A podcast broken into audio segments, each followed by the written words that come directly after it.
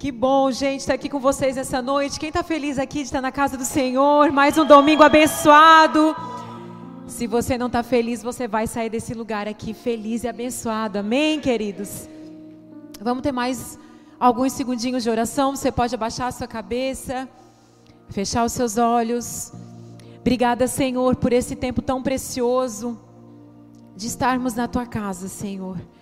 Nós somos tão gratos por tudo que o Senhor tem feito em nosso meio. Deus, nós estamos prontos. Pode derramar, Senhor. Nós estamos prontos. Nós abrimos o nosso coração para receber tudo que o Senhor tem para nós. Nós nos submetemos, Deus, à tua vontade, à tua palavra e ao teu querer, em nome de Jesus. Quem crê diz amém. Amém. Glória a Deus. Que série incrível que nós vamos viver nesse mês de julho. Quem aqui crê que coisas novas o Senhor tem para você? Eu sempre peço pelo novo do Senhor. Eis que as coisas velhas se passaram e eis que tudo se fez novo. O Senhor quer sempre fazer algo novo na nossa vida, porque Ele tem muito ainda para derramar sobre nós, amém, queridos? E essa série Inteligência Emocional vai nos ensinar a acessar coisas que nós ainda não acessamos, a entender coisas que nós ainda não entendemos. E o tema da minha ministração nessa noite é quem controla a sua mente? É uma pergunta para você. Pare e pense aí comigo. Você que está na sua casa, seja muito bem-vindo a estar conosco aqui nesse culto. Que o Senhor te abençoe também aí, você que nos assiste. Coloque aí de onde que você é, qual é a sua cidade. Nós queremos te ver, queremos ver o seu nome. E aí, gente? Dei esse tempinho aqui para vocês pensarem. Quem controla a sua mente. Vamos ler comigo então no Romanos, no capítulo 8, no versículo 1, diz assim: Agora, portanto, já não há nenhuma condenação para os que estão em Cristo Jesus. Pois em Cristo Jesus, a lei do Espírito que dá vida, os libertou da lei do pecado que leva à morte. A lei não era capaz de nos salvar por causa da fraqueza de nossa natureza humana. Por isso, Deus fez o que a lei era incapaz de fazer ao enviar seu filho na semelhança de nossa natureza humana pecaminosa e apresentá-lo como sacrifício por nosso pecado. Com isso, declarou o fim do domínio do pecado sobre nós, de modo que nós, que agora não seguimos mais nossa natureza humana, mas sim o Espírito, possamos cumprir as justas exigências da lei. Aqueles que são dominados pela natureza humana pensam em coisas da natureza humana, mas os que são controlados pelo Espírito pensam em coisas que agradam o Espírito. Portanto, permitir que a natureza humana controle a sua mente resulta em morte, mas permitir que o Espírito controle a mente resulta em vida e paz. E esse versículo é o tema da ministração. Pois a mentalidade da natureza humana é sempre inimiga de Deus, nunca obedeceu às leis de Deus e nunca obedecerá. Por isso, aqueles que ainda estão sob o domínio de sua natureza humana não podem agradar a Deus. Vocês, porém, não são controlados pela natureza humana, mas pelo Espírito. Se de fato o Espírito de Deus habita em vocês. E se alguém não tem o Espírito de Cristo, a ele não pertence. Uma vez que Cristo habita em vocês, embora o corpo morra por causa do pecado, o Espírito lhes dá vida, porque vocês foram declarados justos diante de Deus. E se o Espírito de Deus que ressuscitou Jesus dos mortos habita em vocês, o Deus que ressuscitou Cristo Jesus dos mortos dará vida a seu corpo mortal, por meio desse mesmo Espírito que habita em vocês. Portanto, irmãos, vocês não têm de fazer o que sua natureza humana lhes pede porque se viverem de acordo com as exigências dela, morrerão. Se, contudo, pelo poder do Espírito fizerem morrer as obras do corpo, viverão, porque todos que são guiados pelo Espírito de Deus são filhos de Deus. Pois vocês não receberam o Espírito que os torne de novo escravos medrosos, mas sim o Espírito de Deus que os adotou como seus próprios filhos.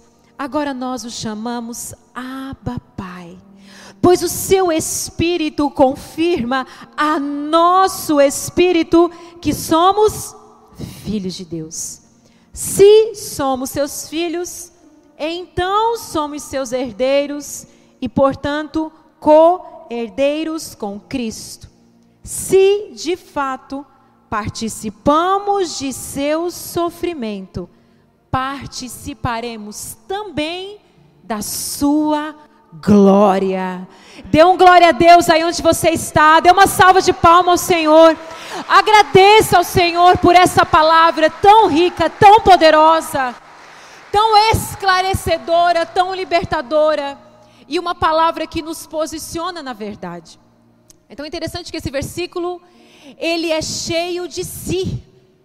Se de fato, se você vive, se você é, se você participa, e aí existe uma condição depois desse sim. Se você, se, se, se, você verá, você viverá, você é filho, você será guiado pelo Espírito e nós teremos acessos às coisas do Senhor. Se participaremos do seu sofrimento, com Ele nós participaremos da sua glória. Sabe, eu quero falar algo para vocês sobre mentalidade, porque todo esse versículo a gente vai ver uma conexão do espírito com a mente. Vocês conseguem ver essa conexão? Espírito e mente, mente e espírito, espírito e mentalidade, e vai falar o tempo inteiro de uma mentalidade. Sabe, a nossa mentalidade é a forma que nós pensamos. Essa é a nossa mentalidade. Sabe, todo mundo, todos nós, todas, todos esses, essas bilhões, são quantos bilhões? Sete? são sete, gente? Seis, sete? Sete bilhões de pessoas que vivem nesse mundo. Todo mundo tem uma cosmovisão, uma visão do mundo, uma interpretação. A cosmovisão significa uma interpretação do mundo, uma interpretação da realidade. Então, todos nós carregamos dentro da nossa mentalidade uma interpretação do mundo, uma interpretação da realidade. Mas nós que cremos em Cristo, nós temos, nós passamos a ter não só uma cosmovisão, não só aquilo que eu acho, que eu penso, que eu fui criado, foi assim que eu fui ensinado. Quando nós conhecemos Jesus, você passa a abrir mão dessa cosmovisão que você tem e você passa a ter uma cosmovisão cristã. Significa que você submete todos os seus pensamentos, você leva cativo todos os seus pensamentos ao Senhor. Você submete todo o seu conhecimento, todos os seus pensamentos, todo o seu ser, tudo que habita em você, você submete a Cristo Jesus. Então a sua ótica, a perspectiva que você passa a ter do mundo não é mais algo aleatório, é sim debaixo de uma palavra, debaixo de um ensinamento. Então agora eu sei como eu penso, porque eu passo a ter a mente de Cristo. Eu passo a ter os pensamentos de Cristo. Então você não é mais uma pessoa aleatória, vivendo sobre essa terra, tendo seus pensamentos mudados conforme a história, ou conforme a cultura, ou conforme alguns filósofos se levantam com novas teorias, né, como diz a palavra, com vãs filosofias para nos confundir. Nós passamos a tão, então a ter a palavra como aquela que nos direciona e nós submetemos toda a nossa mentalidade à palavra de Deus. O nosso conhecimento à palavra de Deus. E quando Romanos capítulo 8, ele fala sobre a vida no espírito, sobre você ter uma vida no espírito. E sabe o que, é isso, isso é incrível? É que nós conseguimos, nós começamos em Cristo a acessar o sobrenatural. Nós em Cristo começamos a acessar o que antes a gente não acessava. Em Cristo nós temos acesso às coisas de Deus, porque agora você, você mesmo, você é guiado pelo Espírito Santo de Deus. No versículo 5 ele fala que aqueles que são dominados pela natureza humana pensam em coisas da natureza humana. O que tem dominado a sua mente? O que tem governado a sua mente? Se você é governado pela sua natureza humana, se você é governado pelas suas vontades, então você só pensa coisas da sua natureza humana. O que rodeia a sua mente, os seus desejos, aquilo que você quer construir, aquilo que você quer fazer, os seus sonhos, as suas metas, elas são só para satisfazer a sua natureza humana. Mas quando você é guiado pelo Espírito, a sua mente começa a mudar e ele fala: Mas os que são controlados pelo Espírito pensam em coisas que agradam o Espírito. Talvez você começou a vir à igreja e você começou a perceber que algumas coisas começaram a mudar no seu coração, sim ou não? Algumas coisas que você não era conectado, que você não tinha interesse, você começou a pensar como o Senhor e algumas coisas começaram a nascer no seu coração. E você, queridos, começou a perceber que algumas coisas não cabem mais na sua vida que alguns tipos de comportamento, conversas, rodas de conversa, alguns desejos que antes até você tinha, você vê que isso não cabe mais, e você começa num conflito interno, e esse conflito interno, que às vezes você não sabe para que caminho seguir ou que decisão tomar, esse conflito se chama uma guerra interna da sua natureza humana com o seu espírito. Porque há uma guerra da nossa natureza humana, há uma guerra porque a nossa carne, a tendência da nossa carne é para o pecado. A tendência da nossa carne é realizar os nossos desejos, as nossas vontades. Por isso que é tão difícil você ler a Bíblia, você orar. Né? Quando a gente vai orar, você nem estava com sono e de repente você começa a orar, você dorme, dá um sono. Quando você vê, você está falando, Deus, eu te perdoo. Deus, eu te abençoo. Sabe? Você já começa a confundir as palavras. Você está lendo a Bíblia e você fala, nossa, que sono. Você leu quanto da Bíblia? Um versículo. Glória a Deus, leia um versículo, é melhor que nada. Talvez você tenha que começar com um versículo, porque se você estabelece às vezes uma meta muito alta, a gente é, é igual caminhada, queridos. Começa com 30 minutos. Você quer virar atleta do dia para a noite, vai dar uma dor tão grande na sua panturrilha, que aí você vai caminhar toda segunda-feira. Que chegou na terça, não deu, na quarta está se recuperando, na quinta pediu a massagem para a mulher, na sexta é sexta, né? Aí começa de novo na segunda. Então, vai estabelecendo pequenas metas e vá cumprindo. Eu vou começar a ler um capítulo da Bíblia. Você que não, que você, vou dar uma, uma, uma dica para você. Primeiro, compre a Bíblia. Compre uma Bíblia, de papel mesmo. Eu sei que você tem a Bíblia online aí no seu, no, no seu celular. Mas compre a Bíblia para você riscar ela, escrever. A minha Bíblia é toda riscada, ela é toda escrita. Eu gosto muito da versão, é uma das perguntas que mais me fazem no Instagram. Pastora, qual Bíblia? Eu, eu gosto muito da versão NVT. Ou a versão Almeida corrigida, mas vão na NVT porque é a que a gente transmite aqui para vocês. E se você nunca leu a Bíblia, eu indico sempre começar por João. É uma indicação minha. É algo que eu não vi em nenhum lugar. Eu gosto muito de pessoas que nunca tiveram contato com a Bíblia. A pessoa ela começa em Gênesis, ela vai para Êxodo, ela começa a ficar cansada. Ela chega lá em Números, que é só genealogia, ela abandona a Bíblia. Então assim, né? Então começa João, porque João você vai conhecer a vida e o ministério de Jesus, depois vá para os evangelhos, mas você vai começar a se apaixonar pela palavra. A Bíblia não é sobre ritmo, é sobre profundidade. E quando você não, não Sabe, não entender um capítulo, fique nele, estude. A, a, gente, a, a, a Bíblia fala que nós temos que orar, nós temos que ler e meditar. Não só ler. E não faça da Bíblia algo para, sabe, desencargo de consciência. Aí eu vou ler um versículo, porque senão Deus vai jogar um raio na minha cabeça se eu não ler a Bíblia. Faça porque realmente a única coisa, Hebreus vai falar isso. A palavra é a única que entra no nosso coração e penetra no nosso coração e pode causar transformação. Só quem entra profundamente no nosso coração é a palavra de Deus. Posso ouvir um amém? Amém. Ser controlado pela natureza humana resulta em morte. Pastora, mas qual é o resultado de eu ser controlado então pela minha natureza humana? No versículo 8 ele vai falar, no versículo 6 ele vai dizer: Portanto, permitir que a natureza humana controle a mente, resulta em morte.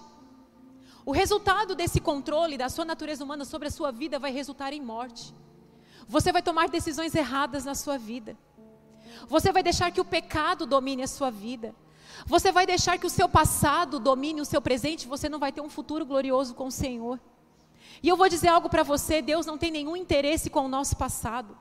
Muitas vezes eu carreguei culpa, culpa do meu passado, culpa de decisões erradas, culpa de ter, sabe, me aliançado com pessoas erradas. E muitas vezes eu passei os meus dias me torturando e me culpando. Eu quero dizer algo para você nessa noite que você vive carregando uma culpa no seu coração. Se liberte dessa culpa. O que você fez está no passado. Inclusive a Bíblia fala que Deus joga no mar do, esquecimento tudo aquilo que a gente fez, deixa as coisas no passado. Eis que eu tenho coisas novas para vocês, diz a palavra. Por que que você carrega essa culpa? Por que você carrega essa acusação?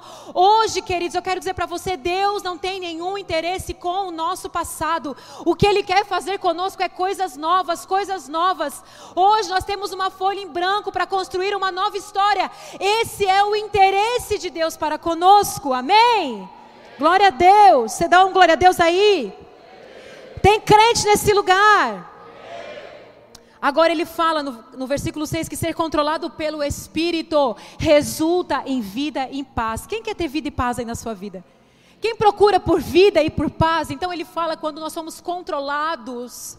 E não é só o que me convém, não é só usar a Bíblia quando me convém, não é só usar o versículo que me convém, não é só usar um a Bíblia de um lado, mas de outro, eu não acho que é bem assim. Sabe, quando eu sou controlado, quando eu me deixo ser controlada pelo Espírito, isso vai resultar vida em paz.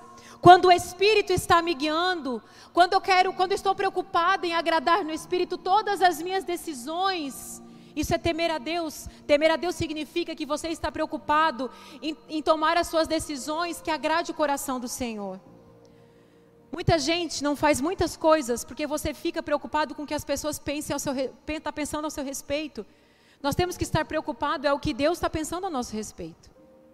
Essa tem que ser a nossa preocupação. E quando nós somos dominados pela nossa pela natureza humana, o que acontece conosco é que nós nos tornamos escravos medrosos. Nós nos tornamos escravos do medo e o medo ele rouba a nossa liberdade. O medo, queridos, ele rouba a nossa liberdade. O medo tem roubado o lugar que Deus estabeleceu para você. Deus quer levar você a lugares mais altos. Deus quer levar você a lugares novos. Mas sabe o que, que acontece com a nossa vida? Nós somos dominados pelo medo e o medo rouba o lugar que Deus estabeleceu para nós. Sabe, esse final de semana, o Rob deu uma palhinha aqui. Né, eu fui convidada para palestrar, como diz o Rob, num lugar que não é igreja. E eu estou acostumada a ministrar para a igreja. E eu estava com muito medo, muito medo, muito medo. E eu dizia assim: ah, eu acho que vai chegar alguém e vai dizer, Cris, não precisa mais. Eu vou dizer, ai, glória a Deus. Eu estava com muito medo. E, e eu falei, Senhor, eu estou deixando o medo me dominar.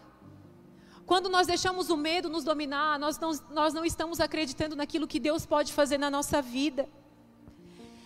E quando eu subi para falar, e eu falei, Senhor, eu eu decidi pregar e seja o que Deus quiser. E eu fui falando e chegou no final eu estava falando assim, porque Deus quer te curar. Né? E aí eu depois assim, meu Deus, eu acho que eu exagerei. Porque Deus quer te curar. Porque aquilo que você carrega é mais forte que você e você não consegue conter quando você carrega o Espírito Santo de Deus na sua vida. E talvez você olha para mim e você diz, pastora, mas eu não sou um pregador. Quem disse? O Rob estava lá nesse evento e em algumas portas tinha segurança nas portas. Em uma das portas que ele passou, uma segurança olhou para ele e disse: Pastor, eu tenho uma palavra para o Senhor. E ela deu uma palavra para ele. E sabe o que, que acontece com pessoas assim? Elas entendem que quando elas são guiadas pelo Espírito, o Espírito guia você em qualquer lugar, em qualquer ambiente. Aquela segurança, ela estava na porta, mas ela sabia que a sua profissão era em segundo lugar, porque em primeiro lugar era, ela era filha de Deus. Talvez, queridos, você vai olhar para a sua vida e você vai dizer: Deus, eu preciso pregar num ambiente em que vai estar propício para eu pregar. E Deus fala: O que, que você faz? Qual é a sua profissão? Você é segurança? Você trabalha na limpeza de uma casa? Você é secretário? Não sei o que, que você faz, mas lá, naquele ambiente, queridos, deixe Deus te usar. Quando eles estavam fazendo a rua aqui do lado eu estava descendo, fui lá na esquina e eu queria ver como seria a visão da praça, que era só barro, não tinha essa praça, nós estávamos construindo tudo aqui. E eu fui lá na esquina para olhar a igreja de cima e quando eu estava descendo, parou um senhor, um caminhão da prefeitura. E ele parou e ele disse: "Moça", eu disse: "Oi". Ele disse: "Eu tenho uma palavra do Senhor para a sua vida. Você nasceu para pregar o evangelho". Sabia quem eu era? Eu estava lá na esquina. E eu disse amém, recebo, glória a Deus. Ele desce do caminhão, era um motorista do caminhão da prefeitura, ele não estava dentro de uma igreja, ele estava trabalhando. Muitas vezes nós somos, nós nos impedimos, nós temos medo de manifestar a glória do Senhor, a palavra do Senhor, aonde nós estamos. Seja a boca de Deus nessa terra. Deixe Deus te usar, não tenha medo. E quem está falando para vocês aqui é uma pessoa que hoje prega para vocês e quando eu me vejo pregando, eu já falei algumas vezes que quando eu me vejo pregando, queridos, eu sou uma mistura de milagre com misericórdia. Porque eu era uma pessoa tão tímida, tão fechada. Quando eu chegava diante de pessoas importantes, eu travava. Uma vez eu fui cumprimentar uma pessoa importante e de tão tímida, de tão envergonhada, ao invés de dar boa tarde, eu falei parabéns. Sabe, queridos, olhando para mim, sabe o que, que eu vejo? Que Deus ele é capaz de levantar pessoas comuns para feitos extraordinários. E nós temos que entender isso e tomar posse. E tomar posse, porque quem nos conduz é o Espírito, não é mais a minha natureza humana. A minha natureza humana é cheia de defeito, é cheia de falha. A minha natureza humana é envergonhada, é tímida. A minha natureza humana, queridos, não importa. O que importa é que você é filho de Deus e quem está te guiando é o Espírito Santo de Deus. O Espírito é que dá vida. Quando você é guiado pelo Espírito, o que está dizendo aqui? Que quando você é guiado pelo Espírito, isso é a prova que você é filho de Deus. Pastora, qual é a evidência que eu sou filho de Deus? é quando você vê que a sua vida está sendo guiada pelo Espírito Santo. A sua vida é guiada pelo Espírito Santo. Você não é mais conduzido pelos seus traumas, você não é conduzido pelas suas dores, você não é conduzido pelo seu passado, você não é conduzido pelo que fizeram você acreditar. Você é filho de Deus e você é guiado pelo Espírito Santo de Deus. E quando alguém perguntar para você, e quando alguém olhar para você e falar: Olha, quem você é? Você vai falar: Eu sou filho de Deus. Quem sabe quem é? Quem tem, quem sabe que é filho, tem a identidade restaurada. A nossa identidade está no Pai. E quem, quando você sabe quem você é, você não é mais um camaleão. Sabe o que é o camaleão? O camaleão ele muda conforme o ambiente. O camaleão ele muda de cor conforme o ambiente. Pessoas que não têm identidade, elas precisam mudar conforme o ambiente, porque elas precisam ser aceitas. Sabe qual é um dos maiores medos da humanidade? É a rejeição. Por isso que as pessoas têm medo de se posicionar, porque se eu me posicionar, inclusive no mundo que nós estamos vivendo hoje, eu vou ser cancelado.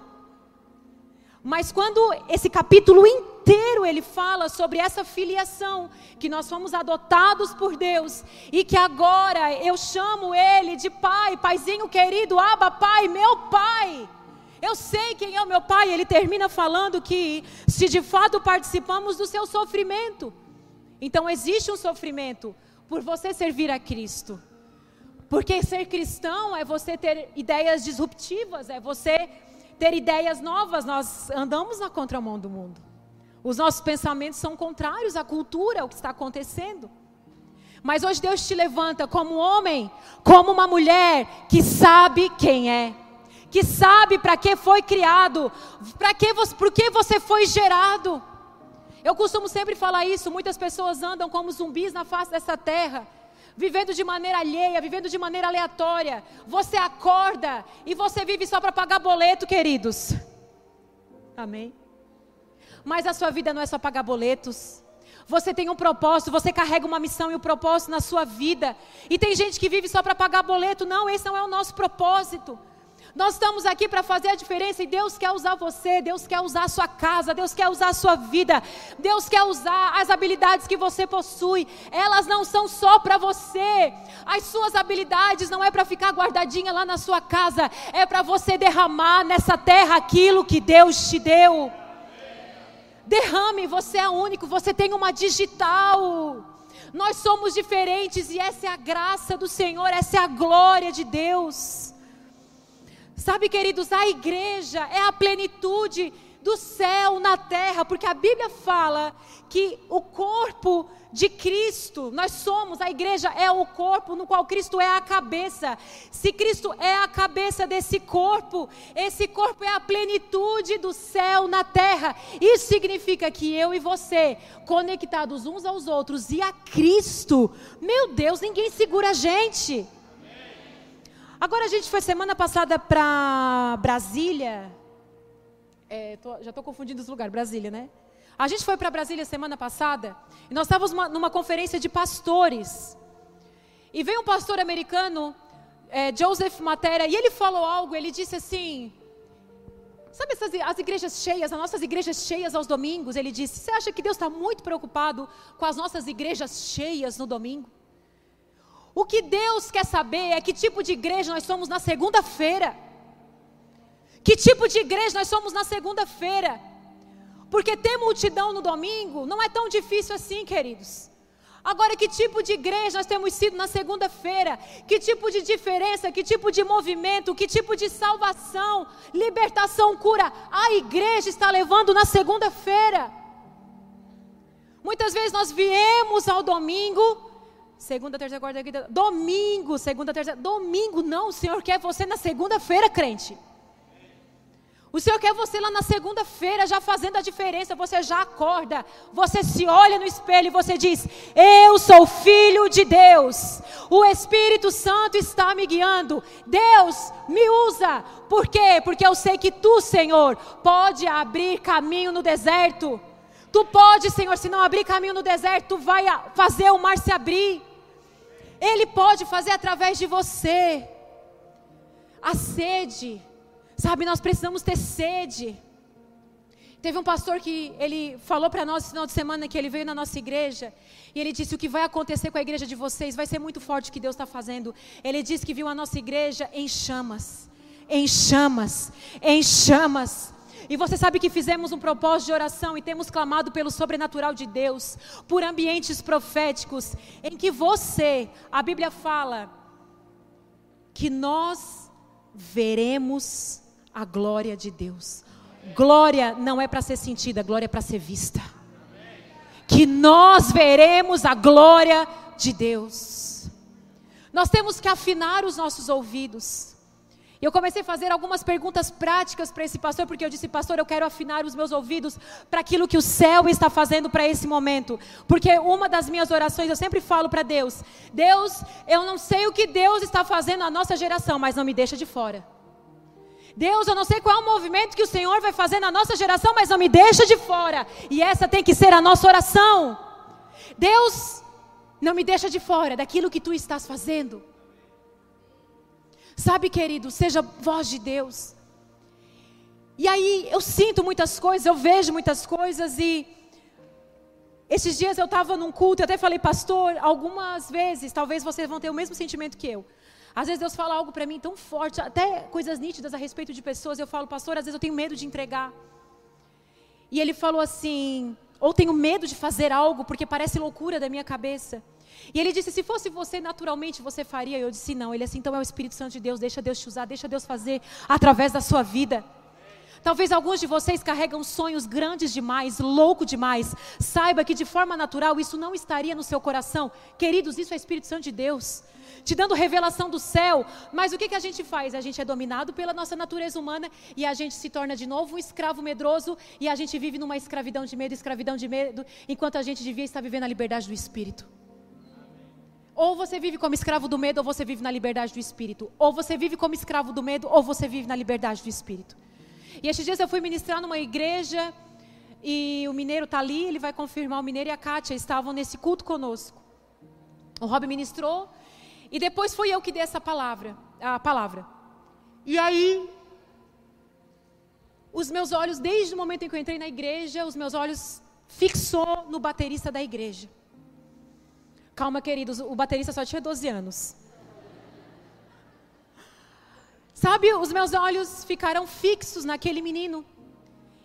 E o meu coração se conectou com o dele. E eu falava, meu Deus, o coração desse menino. E eu, eu adorava o Senhor, eu olhava para ele. Deus falava coisas para mim, para aquele menino. E ele estava ali tocando, e aquele baterista, sabe, a, a, o ambiente da igreja eu sentia como se aquele menino fosse o canal de Deus para aquele lugar.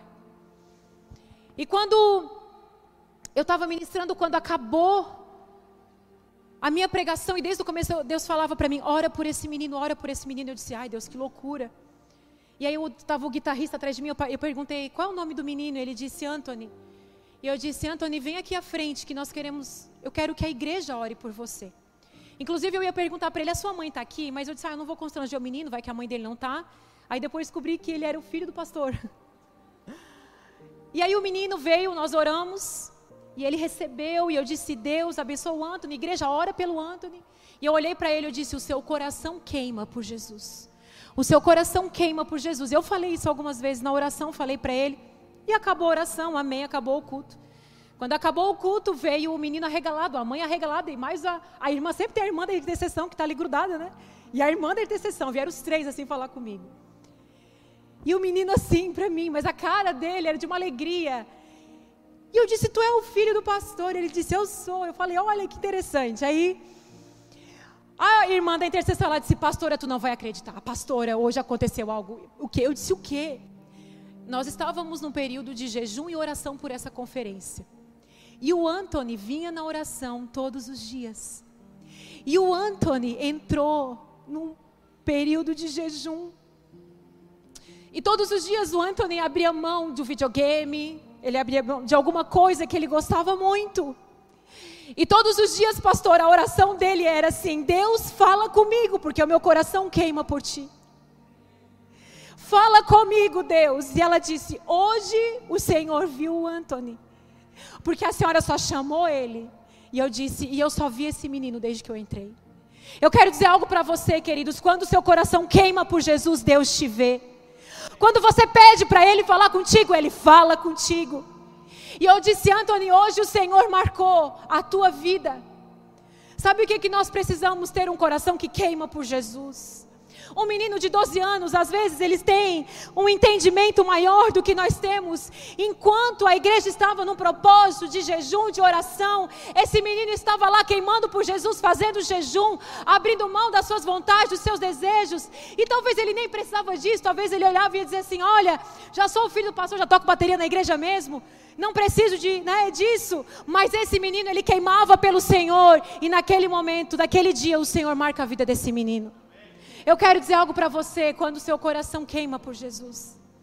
O que eu vejo aqui é que muitas pessoas têm andado, inclusive, incomodada. Você sente que Deus está trazendo algo. Só levanta a mão e receba, porque Deus está fazendo coisas novas com você. Só levante a mão e receba, porque Deus quer te levar a lugares maiores. Deus quer te levar a ambientes maiores. Deus vai fazer com que você fale em lugares que você nem imaginou. Aquela menina tímida que mal sabia falar, envergonhada na sexta-feira estava para um público de quase 3 mil pessoas, queridos, que não era uma igreja. E quando eu falava, meu coração falava: Senhor, o meu desejo nesse lugar é que o teu nome seja conhecido. É que o teu nome seja conhecido. Porque eu sei o que é viver com o Senhor. Eu sei, queridos, eu sei o que é abandonar a própria vida para viver pelo Senhor. Mas a recompensa, a bênção, a glória que é viver para o Senhor. Por isso que o inimigo não quer que você entregue sua vida. Por isso que o inimigo não quer que você abandone a sua natureza humana, os seus desejos, as suas vontades, o seu querer, os seus pensamentos, a sua cultura, tudo. O diabo quer que você fique bem agarradinho, bem agarradinho mesmo naquilo que você acredita. E eu falo, Senhor, eu abro mão. Eu não quero ser uma pessoa, uma incrédula. Eu não quero ser uma pessoa que duvida. Eu quero ser aquela pessoa que quer botar o pé no sobrenatural, querido. Se você tem esse coração, creia, você vai ver a glória de Deus. Você vai ver a glória de Deus. Quando nós somos guiados pelo Espírito, queridos. Quando nós somos guiados pelo Espírito, nós começamos a experimentar coisas novas. Se contudo pelo poder do Espírito fizerem morrer as obras do corpo, viverão. Porque todos que são guiados pelo Espírito de Deus são filhos de Deus. Agora, se somos seus filhos, então somos seus herdeiros. E, portanto, co-herdeiros com Cristo. Tudo que o filho herda, nós herdamos também. Isso é acessar as coisas espirituais. E ele fala, assim como o Espírito deu vida quando Jesus morre naquela cruz, assim como o Espírito fez ressuscitar, é o mesmo Espírito que está conosco, dando vida ao nosso corpo. É o mesmo Espírito, é o mesmo Deus. O Deus de ontem, de hoje, sempre será. O Deus de Isaac, o Deus de Jacó, o Deus do meu pai. Sabe, queridos, eu vou dizer algo para você. Que os nossos filhos, eu posso dizer para vocês que hoje eu sirvo o Deus do meu pai. O Deus do meu pai. Eu quero dizer algo para você, que os seus filhos olhem para você e queiram servir o Deus que você está apresentando para ele. E um dia ele vai, ele vai dizer não só o Deus de Abraão, de Isaac e de Jacó, mas o Deus do meu pai. Porque aquilo que você está deixando nessa terra não é herança, mas é legado. Eu sei que muitos de vocês ó, ralam para trabalhar. Trabalho, trabalho, trabalho, trabalho. Acumula, acumula, acumula, acumula. Paga conta, paga conta, paga conta. E sabe, talvez você deixe alguma herancinha lá para os seus filhos, uma casinha, um carrinho. Mas não queira deixar herança, queira deixar legado. O meu pai sempre foi um homem muito próximo. Meu pai sempre teve empresa. Mas meu pai olhava para a gente, ele falava assim: Eu vou fazer uma coisa com vocês. Eu vou apresentar a palavra de Deus e eu vou pagar os estudos de vocês. Essa sempre foi a, a frase do meu pai. Não esperem herança de mim. Mas sabe, o meu pai não deixou, é, não é sobre herança que ele vai deixar para nós. O que ele vai deixar para nós é um legado. É um legado. Em que nós estamos deixando, levando para as próximas gerações. Às vezes você está tão preocupado em deixar herança para os seus filhos, mas você não está deixando legado. Que nessa manhã, o Senhor nos ensine o que é andar pelo Espírito e o que é ser guiado pelo Espírito o que é amar as coisas que Deus ama. Atos, Atos 10. Quero encerrar falando dessa história para vocês. Você crê junto comigo que Deus te levará a lugares inusitados para você levar o Evangelho? Você crê que Deus colocará os seus pés em lugares que você nem imagina para você levar o Evangelho? Você crê que você é boca de Deus nessa terra, que você é guiado pelo Espírito para derramar aquilo que Deus colocou na sua vida para você derramar na vida das pessoas? Você crê? Tem um momento que Pedro está com fome e Pedro tem uma visão. Desce um lençol cheio de comida e Deus fala para Pedro: come essas comidas. E Pedro fala assim: não, não vou comer porque isso é impuro. Então Deus olha para Pedro e fala o seguinte: não trate como impuro aquilo que eu purifiquei. Isso já é um ensinamento disruptivo, porque o judeu não comia certo tipo de comida, o judeu não se assentava em algumas mesas, o judeu não compartilhava, não se relacionava com algumas pessoas. E essa visão vem por três vezes, então Deus olha para Pedro e fala o seguinte: vai vir uns homens à sua porta. E esses homens te levarão a uma casa. E Pedro não queria essa casa, porque essa casa era de um oficial romano chamado Cornélio. E aí Deus fala: você vai a essa casa e quando Pedro entra nessa casa, Pedro olha para Cornélio e fala: Olha, algo diferente está acontecendo aqui. Porque não é para judeus se relacionarem com os gentios. E aquela casa é salva. Sabe o que eu quero dizer para você?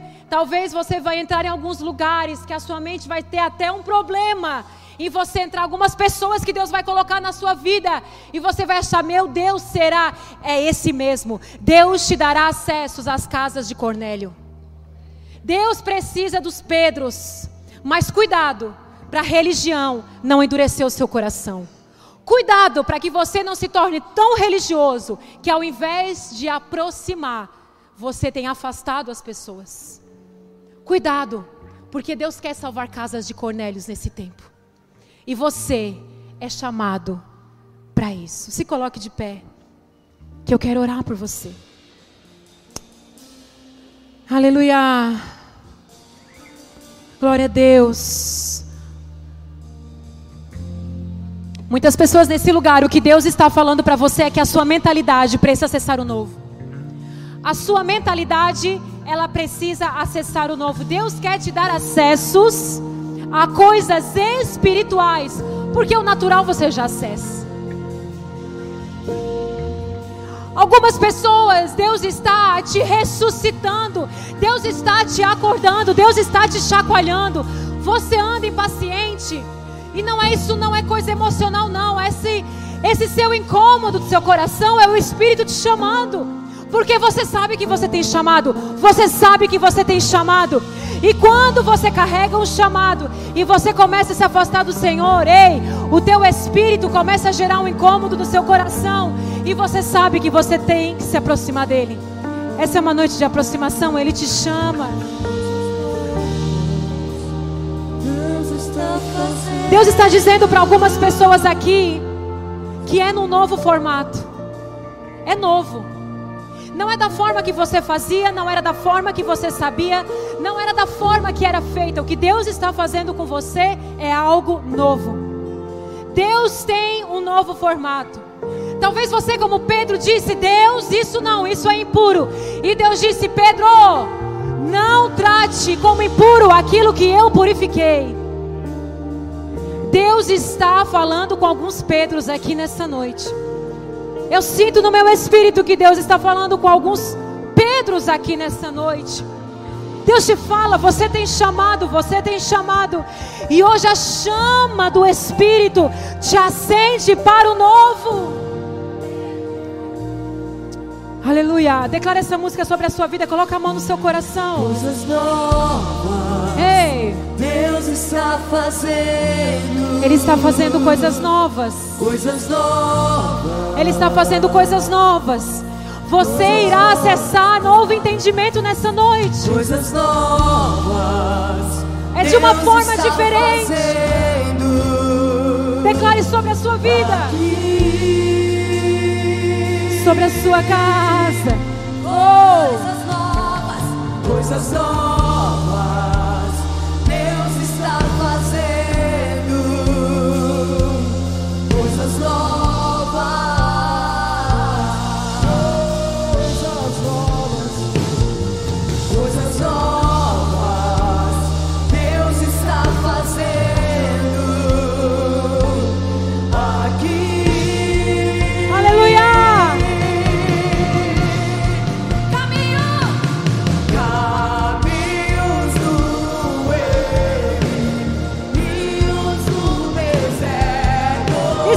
Se preciso for,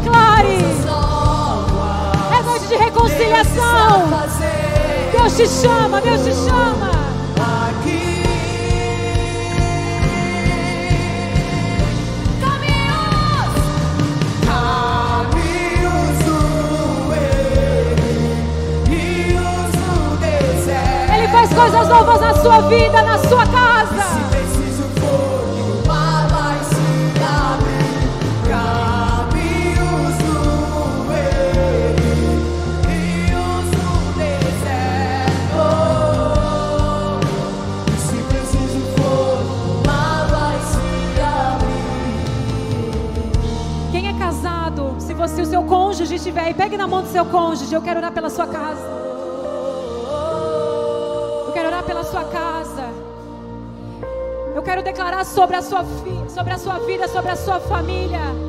Famílias restauradas, curadas nessa terra. A terra está sedenta por famílias. A terra está sedenta por famílias. E a sua família, a sua família vai ser luz nessa terra. Vai ser sal nessa terra. As pessoas vão desejar casar porque estão te vendo. As pessoas vão desejar ter filhos porque estão vendo a sua paternidade, a sua maternidade. As pessoas olharão para sua família e vão ver a glória, a presença de Deus. E elas vão vir para sua casa. E você vai começar a dizer: Senhor, eu não tenho o que ensinar. Pessoas vão começar a te procurar. Escuta o que eu estou falando. As pessoas vão começar a te procurar para ter conselho de família, para ter conselho de restauração, para ter conselho de paternidade, para ter conselho, para ter conselho. E você vai ser boca de Deus das famílias dessa terra. Criciúma será impactada pela sua casa. Criciúma, outras cidades serão impactadas pela sua casa. Comece a orar, comece a orar. Se juntem, orem juntos. Declare, declare, declare a presença de Deus. Declare a presença de Deus sobre a sua casa. Oh! Deus está restaurando casamentos, Deus está restaurando famílias. Há uma unção de perdão nesse lugar. Casamentos que estavam a ponto de se separar, em nome de Jesus, Deus está te restaurando nessa noite. Deus está te restaurando, Deus está te restaurando. Um casamento novo. Um casamento novo, porque Deus está fazendo tudo novo na sua vida. Aleluia.